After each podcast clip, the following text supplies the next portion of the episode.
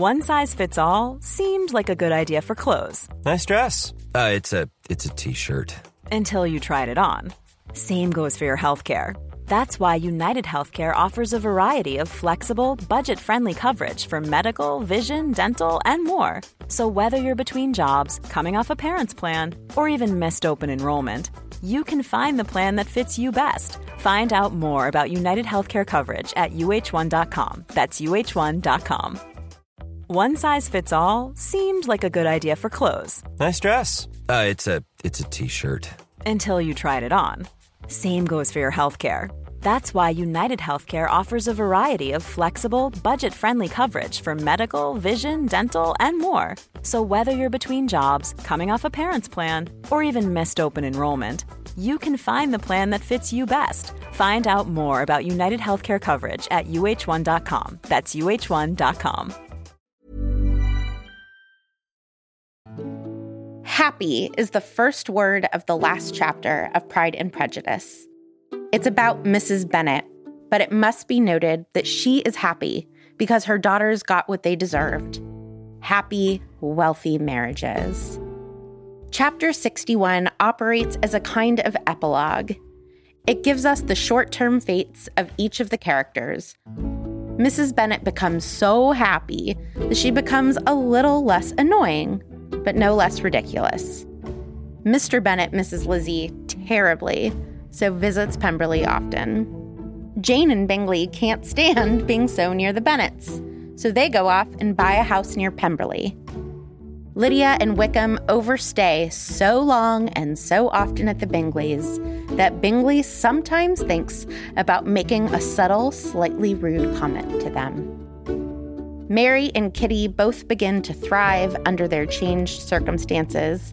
Lydia is always in need of a little money, but it is specifically stated that her reputation is unharmed by the way that she was married. Caroline and Lady Catherine both come to terms with Lizzie's invasion of Pemberley, and the Gardiners visit often. It's delightful. What can be better here is Elsie Michie on why this book and this ending are so satisfying. I love them because they do feel so secure. You get in an Austen novel and you know it's going to end in a way that you're going to be happy. But I think around the edges is always fear. I think that's why the comfort. I mean, I always think, for example, supposing Mr. Collins had come before Jane met Bingley, and he had courted Jane, who is so nice and polite and does what people want. Would Jane have felt she had to marry Collins because it would save the estate? I mean, I feel as if in Austen's novels, there's always these other as if plots where you feel how things could go really wrong, right? And she was very, it's also a world that's full of bankruptcies, right? And also, you know, the French Revolution. I mean, there, a lot of dramatic things are going on, and people have often talked about how her novels feel so comfortable. But I think you always feel around them this world where things could go bad. And I think that's part of their power, right? I mean, they're they're fighting to say, wait a minute, in the midst of all this stuff, we can have a novel that makes a narrative that makes us happy, right? Pride and Prejudice was pressed into my hand in May of 1998 by Margaret Yee, my 10th grade English teacher. I still have the copy she gave me. Margaret is now the manager of school programs at Chong Moon Lee Center for Asian Arts and Culture but she taught Austen during her many years as a high school English teacher. So I got her on the phone and asked her, why does she think it is important to hand this book to 15 year olds? And here is one of the things that Mrs. Yee said. Everybody in that book is hustling, basically, right? You you feel for them because they have to find their place in the world. What you don't want to to be though is unaware of yourself, right? Not aware of your own foibles and your own faults. Who doesn't relate to this? That, as Elsie Michie says, this world is a place where things could go badly, so you have to hustle and find your place in the world. And so, isn't it delightful to spend time with Lizzie, someone who it turns out has a palace as her place in the world? But here is something else that Mrs. Yee said that I think is why we love this novel so passionately and so ubiquitously. All sorts of books give us wish fulfillment and happy endings, but Austen always does it with a twist. And it is that twist that keeps us unsatisfied and is therefore satisfying. Here is Mrs. Yee again. I, I find it really interesting that at the end of the book, you know, Austen always redirects, right? And you think the words I do, which have to do with getting married, would be said between Lizzie and Darcy. But instead, when she says I do, it's an answer to her father's question Do you really love him? And she says, I do. And I found that super telling. The I do to him makes it clear I see you in a new light now, and I choose Mr. Darcy. He's really my equal. He really sees me for who I am. Yes, dad, you saw me for who I am. You love me, but you you don't know the real full me. Austen ends the novel not with saying Darcy and Lizzie were happy, but that this is the web of people in their lives, and their lives can only be as good as the people around them allow. It is a novel about relationships, about promises to care for people, even if you don't like them, even if you want them out of your house, even if you only find their appearance tolerable. It is about the fact that we say I do not just to our romantic partners, but to our sisters, our best friends, and our parents too. I'm Vanessa Zoltan. And I'm Lauren Sandler. And this is live from Pemberley from Hot and Bothered.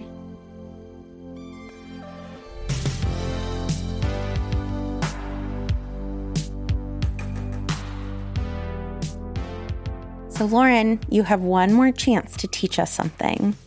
Professor Sandler, what do you have? Well, I mean, yeah, we've we've come to the end and a term that I actually didn't even know was an acronym within romance literature until I learned it recording this podcast is the HEA, the happily ever after. And of course, Austen doesn't say happily ever after at the end of this, but in many ways, this is seen as one. And so I just wanted to think about the origins of this, the happily ever after, because initially, historically, happily ever after meant heaven. It meant happy in the ever after. And that was the case for a really long time. You know, in the 16th century, when things would and happy ever after. It meant eternal happiness in heaven.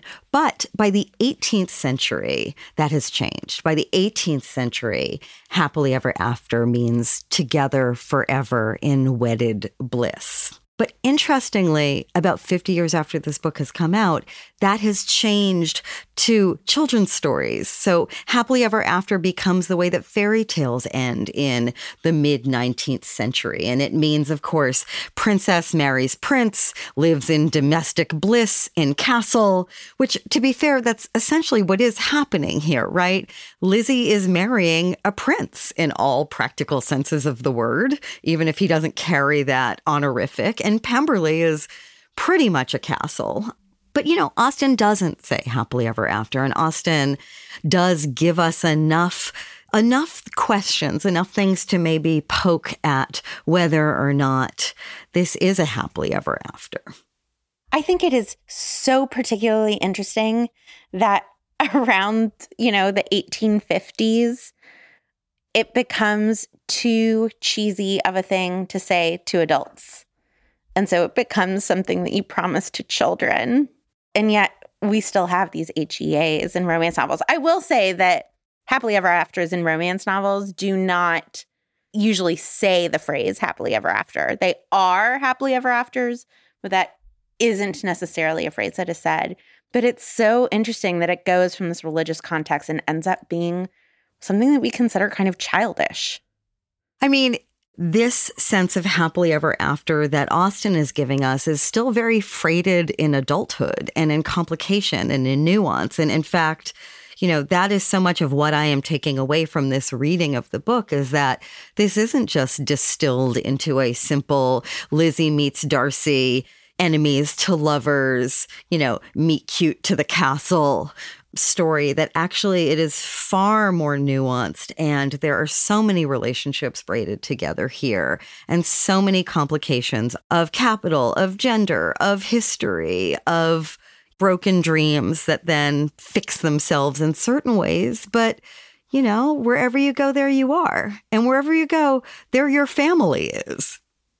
Yeah. And there are a couple of really telling things, right? That Jane and Bingley, the two most even tempered people in the world, cannot stand to be close to Jane's family.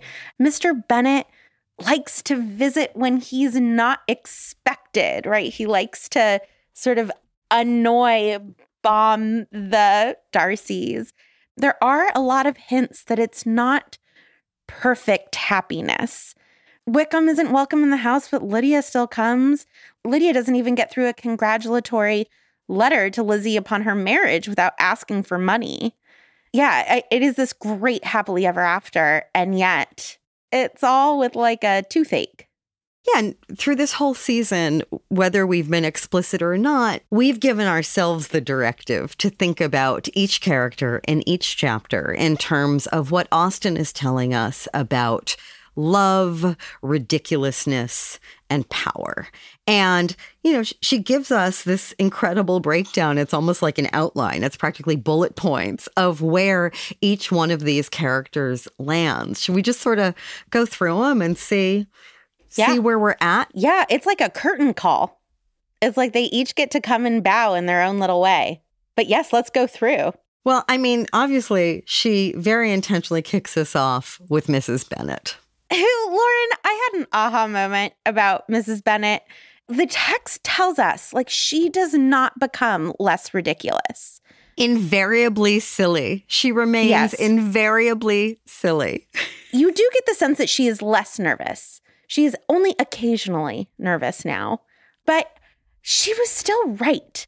And I was just thinking that that is a Shakespearean definition of a fool right? You have the court jester who comes on stage and is the fool, is the drunkard peeing across the stage in Macbeth, but who is speaking the truth. And that is what Mrs. Bennet is. She is the fool speaking the truth. Which then my question is does that make her less ridiculous? Or is her ridiculousness baked in? I think that this notion of Mrs. Bennet as a Shakespearean fool is just so brilliant and so accurate that, you know, how did I not see it? And what took you so long, Vanessa?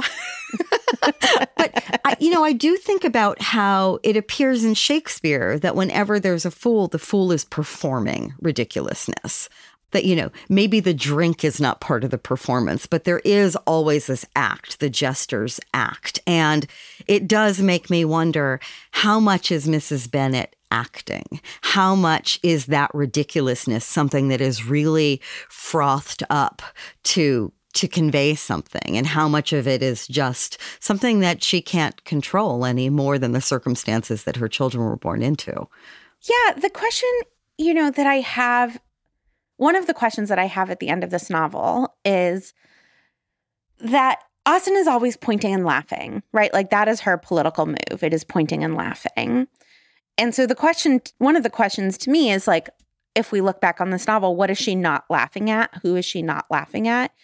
And why is she not laughing at them? And she's definitely laughing at Mrs. Bennet, but I think it is possible that Mrs. Bennet is actually having a reasonable response to an unreasonable world. The entail is not understandable. Mrs. Bennet doesn't accept it because it's ridiculous. And it is really nerve wracking. And not only that, the text tells us Mr. Bennet doesn't want to be married to a not silly woman. He gets off on this. And so, like, she's actually playing this marriage correctly. And so I think that Austen is pointing and laughing, but it almost feels refracted. Like she's like, look at that lady. Isn't she silly? But isn't it the world that's making her this way?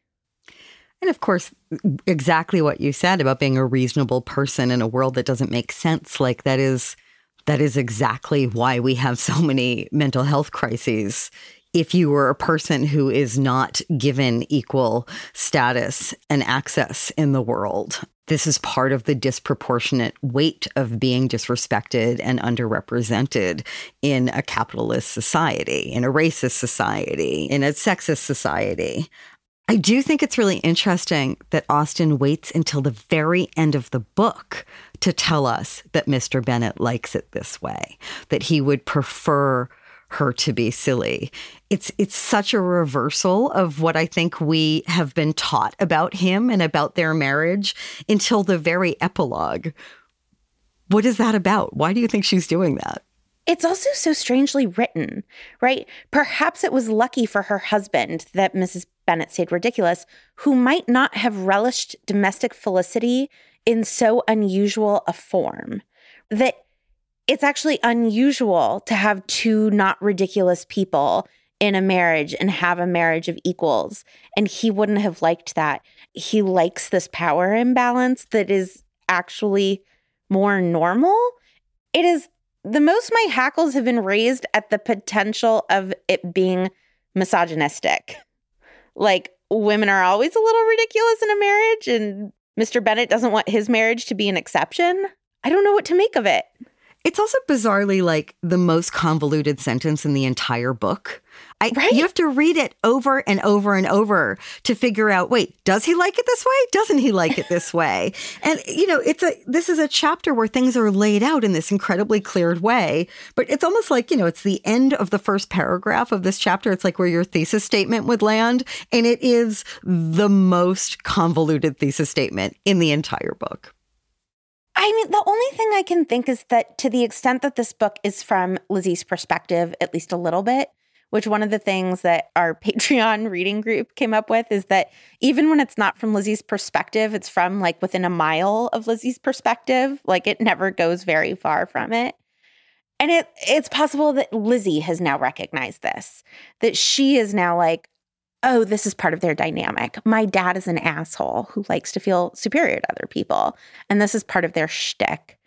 My dad's an asshole who just wants Lydia out of the house. My dad's an asshole who X, Y, and Z. And so, to the extent that this is from Lizzie's point of view, it is, I think, possible that she's only now realized it. She is in a marriage of equals. And so she's now looking at her parents' marriage differently.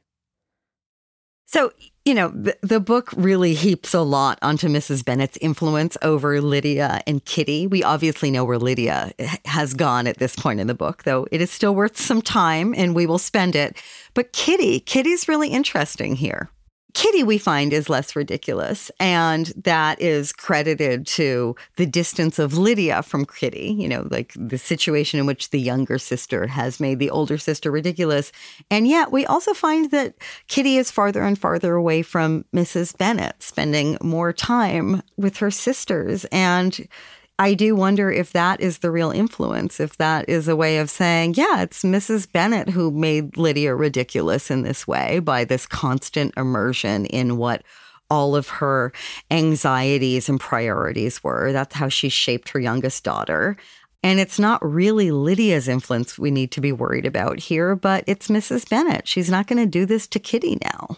Yeah, I, I love that. And I love that it does end with a little bit of an indictment on Mrs. Bennet in that way. That Kitty, it turns out, is impressionable, isn't strong willed in the way that Lizzie is or that Lydia is. And she's more impressionable. And therefore, who you place her next to is going to matter to her character development. And the book definitely takes a stance that it is preferable that she spend time with Lizzie and Jane than with Mrs. Bennet. And I mean, Mrs. Bennet, for all of the ways that I love her, I want more for for Kitty than what Mrs. Bennet has. Mrs. Bennet has a marriage that is based at least a little bit on contempt, we find out. You know, and Lizzie and Jane have like a marriage of like strong mutual respect and affection.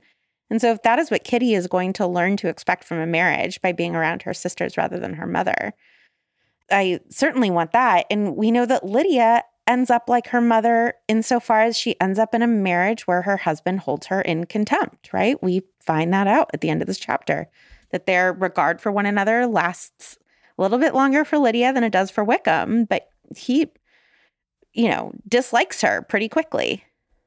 And that the threat of poverty hangs over their marriage in a very immediate sense, even more so than it does over the Bennets. That feels like another sad, amplified inheritance. But Austen doesn't have as much sympathy for their poverty, I don't think, as she does for the Bennets. She implicates them in their poverty, right? That they always overspend, and that Wickham, even though they're poor, still goes to London to have a good time every once in a while. It does seem like Austen is is morally judging the Wickhams for their poverty. Oh, they are sinners. They are the definition yes. of sinners. exactly. And I struggle with this. I, you know, teenagers should get to be sinners. Teenagers should not have to be saddled with the the outcome of that sin for the rest of their lives. And honestly, had Lydia sinned with someone less profligate, better landed, etc. I mean, honestly, even forget the the profligate element. Like if Wickham had been a Darcy, if Wickham had been someone who had all of these same moral issues but had been born into money, would this be an issue? Is the real issue that she was a teenager who fell in love with someone without money and therefore the rest of her life is punishment? It just, it feels bad to me. And it doesn't feel bad when you read it because Austen writes Lydia as someone who is deserving of this fate. And it takes to me stepping back and thinking, what is really happening here? who gets to be a teenager, who gets to marry the wrong guy, who gets to live a life without such crisis and without such crisis at early age. And it sure isn't Lydia. But that is one of the things that I love about this ending is that it is an undetermined amount of time that Austen is showing us. It does stop before any of the sisters have children, which I think is really telling. Something that a lot of contemporary romance novels do is say like and they had a baby and they were happy parents whatever it is and this stops very much short of that so i i don't think we see lydia like miserable with six kids trying to make ends meet right? Like she's still welcome at lizzie and darcy's as long as wickham isn't there. Both of them are still welcome at the bingleys. They leave towns with debts but lizzie you know dispatches those debts. And I love that she's not truly punished. You know, the thing that I will take from this book that I hadn't seen before talking to you is the line Lydia was Lydia still. And like, I always read that line as a condemnation that it's like, she is unchanged. Can you believe her? But it's also like, her parents and family have made sacrifices so she can be Lydia still. They could cut her off in a way that she would be destitute and on that like dirt floor on the side of the road, a Fantine or Miss Celine ending. And she's not. She's Lydia still. And of course, I don't like that she's punished at all for a decision that she made when she was 15, 16. But I do love that the book the book doesn't fate her to like hell. It's true. She's still inviting Kitty to balls. It's just Kitty who's not allowed to go to them. Lydia has her freedom, she has her pleasure. And you're right. It feels shadowed. It feels like there's there's a menace on the horizon. But we've seen what a survivor she already is. And she has a wealthy sister. And this to me thinking about Lizzie and power at the end of this book, to me, the ultimate statement of power is that Lizzie can send Lydia money without her husband even knowing. I'm not saying this is the recipe for a great marriage. Don't tell your husband where the money's going. But, you know, in a society, and we have discussed this extensively during this season and even last season, talking about Jane Eyre, you know, what it means to have independent access to funds as a woman. Unless you're Lady Catherine, it's pretty unthinkable. And you know, this is part of why I was excited to talk about pin money during our last episode is that's where it is and that's really what's saving Lydia. And that's really to me where Lizzie's independence is is she has enough money that she can manage it however she wants and she can do with it whatever she wants. It may only be a small section of the wealth of Pemberley, but it is enough for her to be able to send Lydia money and not have to tell Darcy about it. And for a book that begins with a need for economic independence in a terrible situation for all of these daughters, that in many ways to me is the real happy ending and the real statement of power. And it's a sign of love that Lizzie has for Darcy. Like, I'm not going to talk to him about this. He doesn't want his money going here. He'll probably say yes because he loves me and he knows I love my sister. Like, I don't even want to bother him with this. And so I'm just going to use my money. I think it's a very loving and powerful and shrewd and knowing thing that Lizzie is doing and generous. It's just like deeply generous, right? There is a version of this where she's like, screw you. You made bad choices. Your husband hurt my husband. Figure it out. I see it as such an act of love for Lydia, but I don't see it as an act of love for Darcy. I feel like it's with Darcy, it's saying, like, honey, you don't own me. You don't own me. This is money that is rightfully my money to do what I want with it. I do so much in this household. This has nothing to do with you. And perhaps that is part of a happy marriage is having that sort of independence. I think it certainly is, but but not telling him. I wonder about that as an act of love. Well, it's Ruth Bader Ginsburg. I'm sure I've quoted this before on this podcast, who said like sometimes one of the attributes of a good marriage is being a little deaf. I think the inverse of that is like sometimes part of a good marriage is like not saying everything. And so like he doesn't need to know. I I agree with you that like also he doesn't get a say, but like there's no winner in her telling him. This is a secret that is better for everyone if it stays a secret. And this is not a sign of a fault in their marriage or that Lizzie has to hide something from him. It's like being a little deaf and not saying everything. And I guess also having the power then to control information as well as money. Yeah. Yeah. I do love that for Lizzie. Hi, I'm Daniel, founder of Pretty Litter. Cats and cat owners deserve better than any old fashioned litter. That's why I teamed up with scientists and veterinarians to create Pretty Litter. Its innovative crystal formula has superior odor control and weighs up to 80% less than clay litter.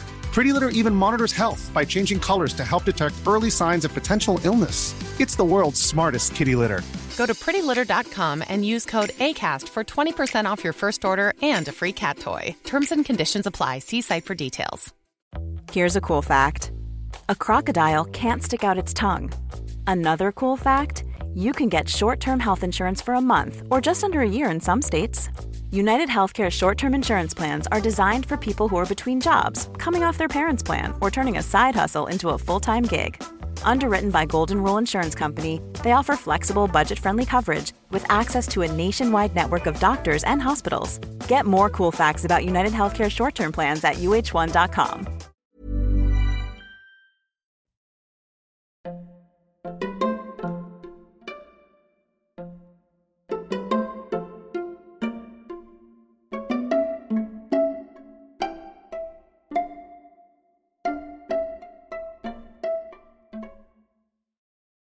Lauren, we haven't talked about our fifth sister, though, the last of the Bennet girls, Mary. I mean, it tells us exactly how much she's changed and how much she hasn't, right? She still moralizes, but she is changed because she's no longer being compared to her sisters. And this, much like the fact that Mr. Bennet likes Mrs. Bennet's silliness, feels like a reveal at the end of the book to me in certain ways. This this acknowledgement that she's been carrying, Austen calls it mortification of comparison to her sister's beauty. It's the most we've ever gotten inside Mary and the most empathy I think Austen shows us for Mary's circumstances. It feels painful. And it also I think, of course, highlights how beauty is capital, not just in Jane Austen's world, but in the world. And that capital comes with a lot of freedom that we see Mary not having here. She's the one who's stuck with Mrs. Bennet. And part of that is her personality. Part of that is this moralizing ridiculousness that makes her so unbearable. But part of it is also because she's not the pretty one, that she needs to be the caretaker of the one who no one can stand to be around. And her only satisfaction at the end of this isn't having to feel like the ugly one in the household, at least if she has to be in that household. I mean, to me, it also hints that it's possible that she's not ugly, that she is pretty. She just had four exceptionally beautiful and charming sisters, right? It's just really hard to be around the popular girls. And some people know how to put themselves together and dress and say the right thing and be jubilant and not moralize. And Mary doesn't know how. And now that they're gone, it might turn out, you know, she put her hair down, she took her glasses off. Turns out she's been hot all along, Lauren.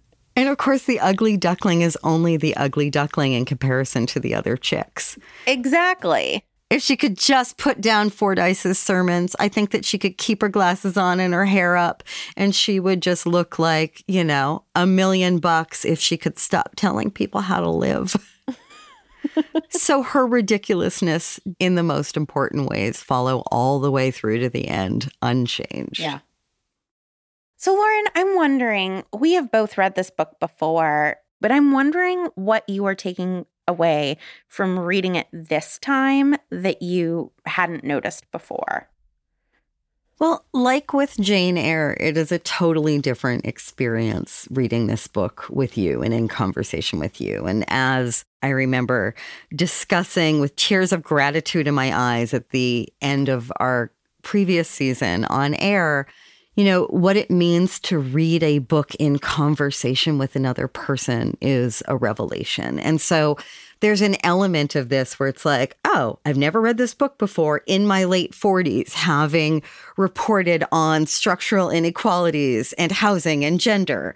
There are those elements, but there's also just what it means to to read the book with you, Vanessa. And for me, I think I have two different takeaways. One is, you know, taking my time with this book with you, I, I am seeing and feeling so much more about Lizzie and about Lizzie and Darcy and about Darcy. I mean, as you know, this is not one of my favorite books. This is not one of my favorite love stories. I've certainly said many, many times Darcy is not my ideal leading man. But that said, this is the most I've ever loved him. It's the most I have felt and internalized his transformation, felt and internalized Lizzie's transformation, and not just found the chemistry between them for the first time, which always sort of fell on my deaf ears, but also really deeply feel the evolution of the two of them together. I know it's the whole point of the book. I know it's what I should have felt in every single reading, but I didn't. And it does feel like it is the first time that I am really understanding Pride and Prejudice. And then beyond that, really understanding the entail, really understanding this the cultural crisis, really understanding all of the machinations that is really what underlies this book and being able to read it and appreciate it as a social novel, even if it isn't written in a genre sense as a social novel, that has given me a totally different level of love and understanding of this book. Tell me, tell me what you have read differently this time. I mean, this is definitely because I am reading the book with you, who has most recently written a book, a reported book about housing insecurity for women. But upon this reading, I was like, oh, this book is about Pemberley. And it's a joke, right? I have to say that I fell in love with him when I saw Pemberley. But it is a book about finding a house. And Lady Catherine, you know, forgives Darcy for marrying Lizzie because she wants access to Pemberley. And Caroline is nice to Lizzie because she wants access to Pemberley. And Georgiana gets to live at Pemberley and like the measure of people is whether or not they are allowed access to Pemberley. Wickham bad, no Pemberley for you. Jane good, you get to live near Pemberley, the highest praise. And to me, this moment where she looks at the house and is like, this is a career, you know, to be mistress of Pemberley, that would be something. I've always taken it as a joke, like, haha, she's a gold digger. You know, she doesn't love Darcy, she loves Pemberley. And it's not that. She loves him. But this is a book about finding a home. And the ending is she finds a castle and a fortress. And this is a book about a woman who could be housing insecure in the way that we know that Austen was. And she finds a way to not be. And not, not only to not be, but to provide shelter for others, right? Like Kitty can stay with her and Mary can stay with her and Mrs. Bennet is saved. They are all saved. And that is entirely because of you that I see the book in this way. But like, I'm so glad this is not why we named our podcast Live from Pemberley, but to me, this is the time that I was like, oh, it is about the property. That is actually at the center of this. Yeah, reading reading with an eye towards capital, capital and injustice yeah. all the time. Yeah. It's such a different experience and it's such a reminder, I think, that genre can be a delivery system for ideas, yes. right? That we we imagine something that is going to be a romance, to be something that that is not going to have a trenchant critique of systemic inequality that you know is not going to be about structural politics that it's going to be about this very sort of banal, simple meeting of hearts, locking of lips. And in a world when the lips lock to make the next generation, to make the inheritors, when that is where power is consolidated, how can these things be any different? And I remember in the epilogue to my book, to This Is All I Got, I write, Are we telling my protagonist, Camilla, that she should have been born to another family? Are we telling her son that this is what he deserves to inherit is nothing but her poverty? These questions of inheritance, these questions of who you were born to, these structures may not feel like they exist in the way that they did in Regency England. And yet, look around us, they're always here. Which you know gets to this question that we've had since the beginning of this season right? Which is why is this the book? Why not only is this the austen book but why is this sort of the novel that gets pushed into the hands of 15 year old girls right? Like why do we want this to be the story and i think you know where i'm coming down on this is like one it's good enough that an english teacher wants to hand it to a 15 year old and it's not trash i taught ninth and 11th grade English during the Twilight Renaissance. And I wanted to pull Twilight out of the girl's vampire loving hands. And so, right, like you're just like, no, no, no, this is right. This is the spoonful of sugar, but also it is the medicine, right? Pride and Prejudice. And so I think that that's part of it. But I also think it is wish fulfillment, right? It is, as Elsie Michie says, right? Like it's not a fairy tale world, it is a world where there is risk and therefore it resembles our, our world, but everything ends up okay. And like that is just so comforting and like what a wonderful place to spend any time. But I really think it is about being invited into seeing yourself in Lizzie, being loved for what you consider bad about yourself, right? Lizzie's impertinence, and being given the world for it. And by someone smart. It is Austen handing it to you and saying you deserve it. And so it is not just the catharsis of the happily ever after. Part of the happily ever after is that Lizzie gets to feel seen and that we feel seen by Lizzie. And I think, right, like that's why this is the book. It goes down easy, even though it has all the hard edges. And it does to us what Darcy does for Lizzie. Lauren, is there something else, right? Like why why this? It could have been so many others. Well, I mean, okay, for a final cranky Lauren moment. Yes. I do think that part of the why this is the problem with the canon. And I know this even as someone who works in, you know, publishing now as an author, that what gets picked up and passed around and lionized and preserved it can be a bit of a crapshoot and there can be things that vanish because of, you know, the way that the marketplace is unfair, right? The way that things, some things get anointed, someone's going to marry into Pemberley, someone isn't. And part of that is being deserving Lizzie. And part of that is you just, you went to the right ball. And so for me, I have a totally renewed love and appreciation of this book. But for me, it, it, it is not the book. That said, what this book contains to me, beyond any of the other things that I've already said, is Lizzie. And if Austen had not written the central character of Lizzie the way that she does, with that wit, with that satirical eye, with without the dirty hems and the obstinacy, I think I would feel very, very differently about this book because it's not just Pemberley that's aspirational, it's Lizzie that's aspirational. And when I think about this book, when I think about, you know, a moment that I just can't get out of my mind or my heart, it isn't actually even a moment with Darcy or Pemberley for me. It's her showdown with Lady Catherine.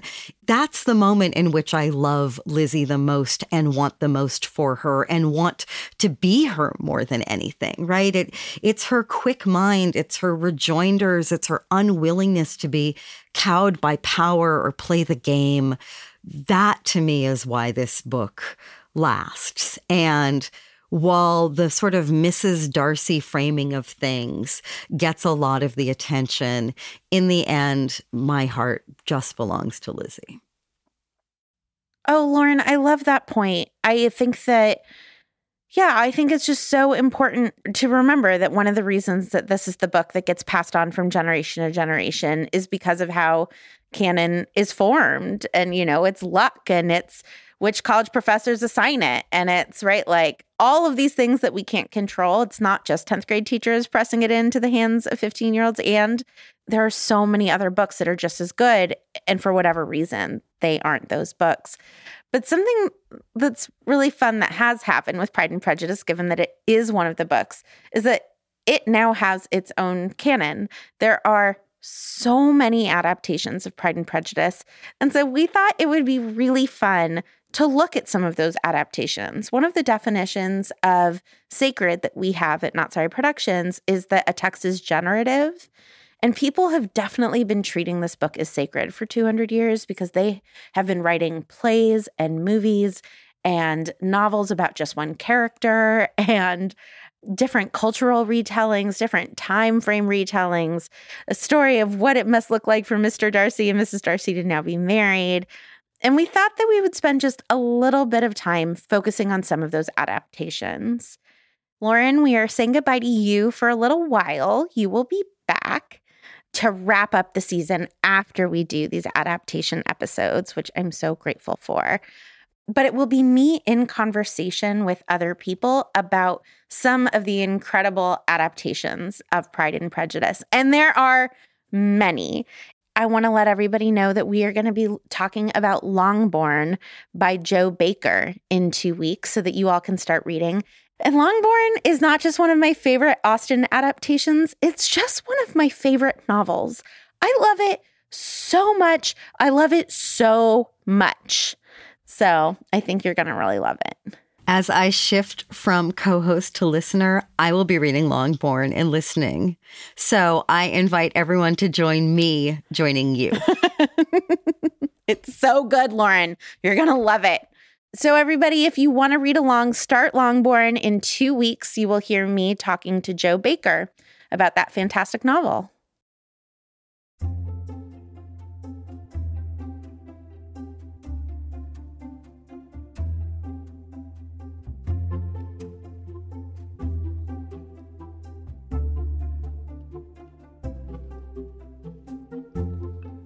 So we're finishing the book and we are wrapping up all the loose ends. And we thought, why not just talk to one of the people who knows this book best? Why not get the expert of all experts to come and tell us what she makes of the end of Pride and Prejudice? So we called up Professor Claudia Johnson of Princeton University and we're lucky enough to get her back on the phone.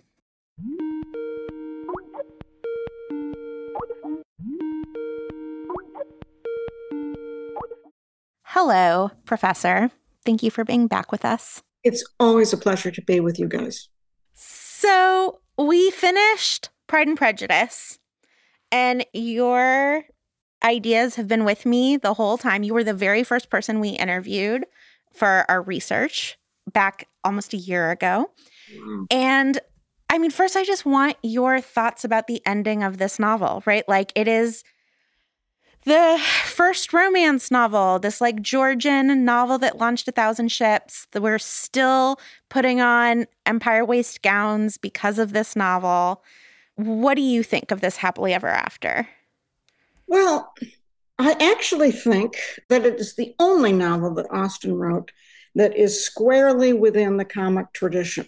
Bullseye, right in the middle. It is happy. The word happy sings out from, you know, your happiness, my happiness. This would not conduce to my happiness. I would be happy. You know, it's totally about happiness and it is achieved. I don't think there's a wrinkle. I don't think there's a, a dark spot. And it must be for that reason that it is so beloved. Mm-hmm. You know, the good guys are the rich guys, are the moral guys, are the powerful guys, you know, that intelligence, privilege, and virtue are all neatly encompassed within that couple. And it is the miracle of Jane Austen's art that she made them credible and lovable.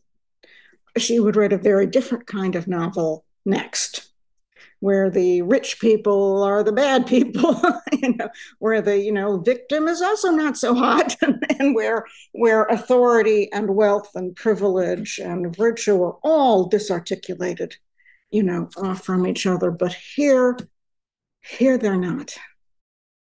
I couldn't agree more. I mean, like you find out Charlotte is pregnant. Like Charlotte gets a baby, which you imagine is going to make her life with Mr. Collins more fulfilling for her. Bingley isn't as ridiculous as we thought he was. He's actually this like good guy who Mr. Bennet is even going to approve of after a day of hunting together. And my favorite is that like the girl who ran off with the guy doesn't even get punished. She gets punished with a bad marriage, but she gets saved. She is not punished. Lydia was Lydia still. You know, uh, she doesn't change. She doesn't learn. She's not embarrassed. She's not mortified. She's as happy as uh, she could be. Well, she wishes she had some more money. You know, it's true. But, you know, in any other novel in the 18th century, she would die. But here, the words about punishing her are articulated by Mr. Collins and that view is mocked. Yeah. I mean, can you tell me and our listeners the traditional definition of a comedy? I remember a little bit from my Shakespeare class that, right, like it ends in a marriage instead of a death. But you said that this falls squarely bullseye in the middle of a traditional comedy. What is a traditional comedy? This is really complicated. Boy meets girl boy loses girl, boy gets girl back. you know, a, a traditional comedy is a tragedy that has an extra volume where everything works out, where problems are resolved, where youth rightly rebels against uh, senescence. Only here, the the blocker of marriage is not an old man, the senex in in Roman comedy, but an old woman. So it's a little easier. A little the the rebellion is a little less. Imagine if if if um, Lady Catherine were a man. That you know his his defiance would would feel a little different, wouldn't it? It would feel maybe a little little riskier. Uh, okay, so they you know they go against the older generation. Their love and desire is tested, is disciplined, by uh, you know by the twists and turns of, of fortune and it comes back in the end and it's a new world. It is a better world. It is a world where everything is in good order because of the marriage that takes place. Well does that answer your question about what happens in the comedy? That things come to a, a pass in tragedy and they end there you know? Yeah. They never come back. The, the guys never come back. They they die in the ocean on the on a you know on a boat that you know that the collapse is is threatened as indeed the the collapse of the Bennet family seems to be threatened at the end. No one will marry the daughters now that uh, that Lydia has run off, right? Who will want them? And and lo, the crisis, you know, is averted by love. And one reason it's credible, I think, is because Mrs. Bennet still shows up. you know? um, it's not as though it's a, a, paradise, you know. The servants take advantage of Jane and Bingley. It's not utopia, it's happiness. That's, you know, so I mean, I, I don't have a kind of subversive reading, except I do think that it's stress on happiness. That's a, a kind of progressive thing to say at that time. I'm not going to act according to duty. You know, it's not, I'm, I don't think I'm going to be a good Christian, you know, even though I believe Austen was a good Christian. That's not the point of the novel. Okay, I have one more question for you. We talked to you a year ago about the first sentence in this novel, which is very famous. And I would like to read to you the last sentence of the novel because I think it's fascinating. Please. It ends with the Gardiners, they were always on the most intimate terms. Darcy, as well as Elizabeth, really loved them, and they were both ever sensible of the warmest gratitude toward the persons who, by bringing her to Derbyshire, had been the means of uniting them. What do you make of that last paragraph? The first thing I want to say is that the Gardiners are really interesting. The Gardiners are fascinating because they're, again, unlike Man- Mansfield Park, where you, you don't know where to turn to find somebody who's lucid. And so the, the Gardiner's responsibility you know, to kind of stand for good sense and reasonableness and a sort of good authority uh, that that Elizabeth can rely on when, alas, she cannot rely on either of her parents. You know, seems really, really interesting that Austen ends with them, ends with the assertion that they're the ones who actually made this possible. By starring the Gardiners at the end, I think Austen is, is kind of paying tribute to this ideal of good judgment and conjugal happiness. Yeah, the only other thing I think is that it's like a proof that Darcy's snobbery has been reversed, right? They get listed in his initial proposal as one of the barriers to his loving her. And if we're, I love what you're saying that this is like this radically imagined escape place where like it turns out that the middle class people are actually awesome yeah. and going to make your life better. Yes. He takes the lesson. That's what you have yeah. to give to him. He, you know, yeah. he takes the lesson unlike somebody like Collins who who can't take a lesson. Yeah. To be perfectly honest with you, I I never I never thought about the Gardiners in terms of the ending before. And I'm grateful for you to steer me towards that.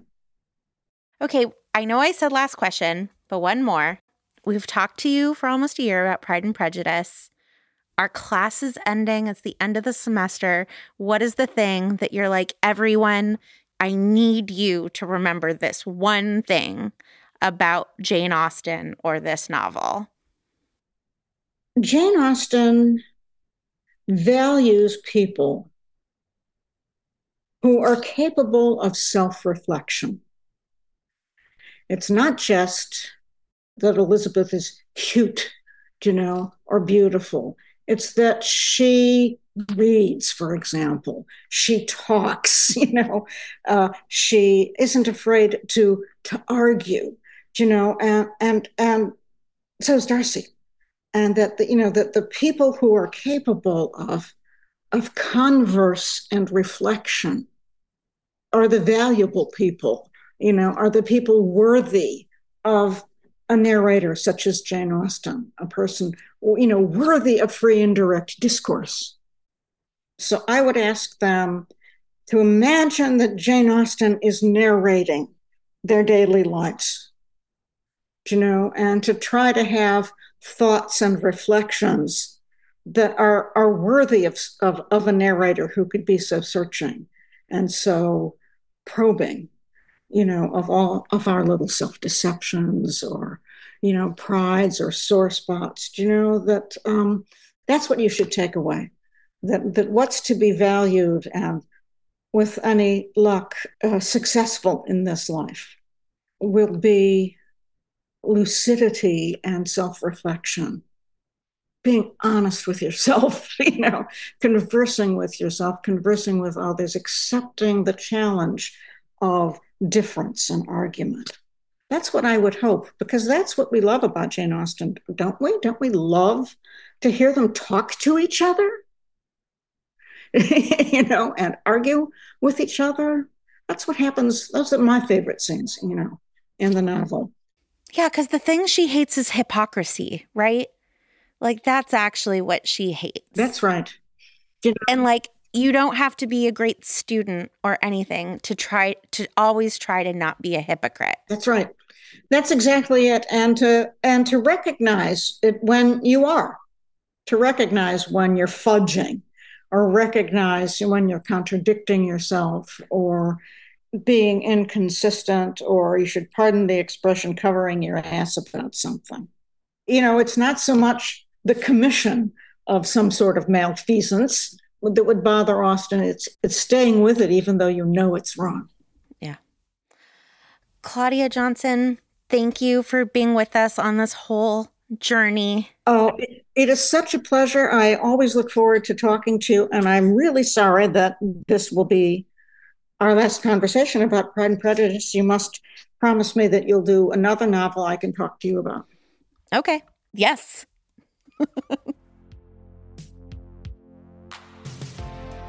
You've been listening to Live from Pemberley. If you can, please consider supporting us on Patreon at patreon.com slash hot and bothered rompod.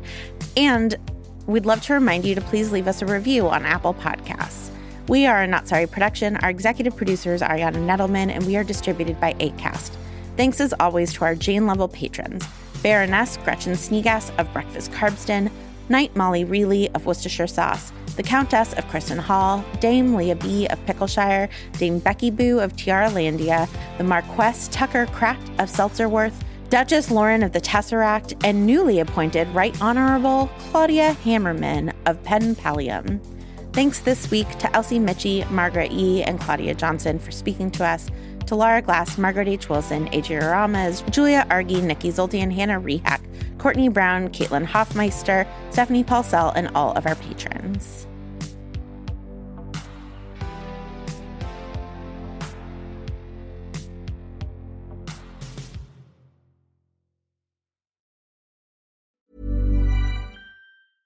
Even when we're on a budget, we still deserve nice things. Quince is a place to scoop up stunning high end goods for 50 to 80% less than similar brands. They have buttery soft cashmere sweaters starting at $50, luxurious Italian leather bags, and so much more. Plus, Quince only works with factories that use safe, ethical, and responsible manufacturing. Get the high-end goods you'll love without the high price tag with Quince. Go to quince.com/style for free shipping and 365-day returns. Hi, everybody. I'm dropping into your feed to let you know that starting June 23rd, you are invited to a class called Discovering Your Own Patron Saints, a guided workshop with Natalie Folkerts. In this six session class, you will explore beloved characters from literature who've jumped off the page and made their way into the moral fabric of your life. The first week of this class, you're going to explore what we mean by patron saints, and then each subsequent week will be devoted to a different value wonder, imagination, grief, and courage. If you are seeking spiritual guidance outside of the constraints of formal religion, if you are someone who finishes a novel and feels like you have said goodbye to new friends, then this class is for you. Register before the first class on June 23rd by going to notsorryworks.com. That's N O T S O R R Y W O R K S.com.